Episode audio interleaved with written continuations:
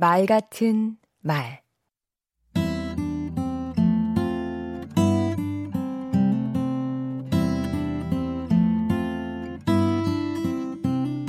안녕하세요.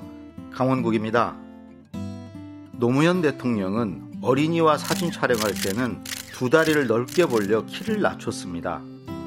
눈높이를 맞추기 위해서였습니다. 말하기도 똑같습니다. 초등학생에게 말할 때는 초등학생 수준에서 말해야 합니다.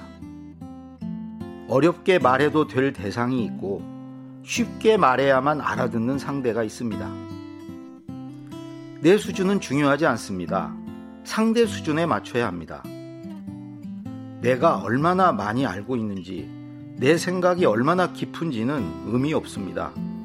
듣는 사람의 지식 수준과 생각의 깊이를 고려하는 게 중요합니다. 아하. 지식의 저주란 말이 있죠.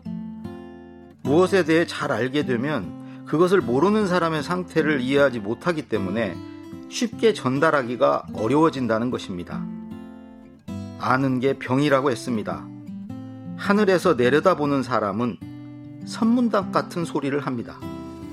발을 땅에 딛고 봐야 합니다. 때론 서서 봐도 잘 보이지 않지요. 앉아서 봐야 합니다. 필요하면 엎드려 봐야 합니다. 이렇게 자신을 낮추고 상대 수준에 맞춰 말하는 것이 눈높이를 맞추는 말하기입니다. 눈높이를 맞춘다는 것은 기대에 부응한다는 것이기도 합니다. 중국 고사성어에 대우탄금이란 말이 있습니다. 소 앞에서 검은 고를 탄다는 뜻입니다. 쇠기의 경릴기와 비슷한 말이지요. 사람마다 듣고 싶은 소리가 있고 도움이 되는 말이 따로 있습니다. 더하기 빼기를 배우고 싶다는 초등학생에게 미적분을 가르쳐 주면 김 빠지겠지요. 상대방의 기대에 부응하는 말을 하는 것이 눈높이를 맞추는 것입니다.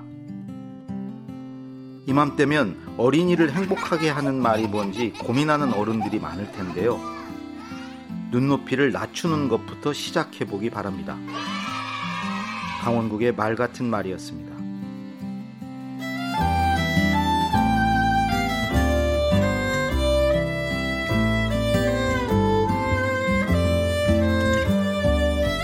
내려다보는 말은 흩어집니다. 같은 눈높이에서 마주보면서 말해야 통합니다.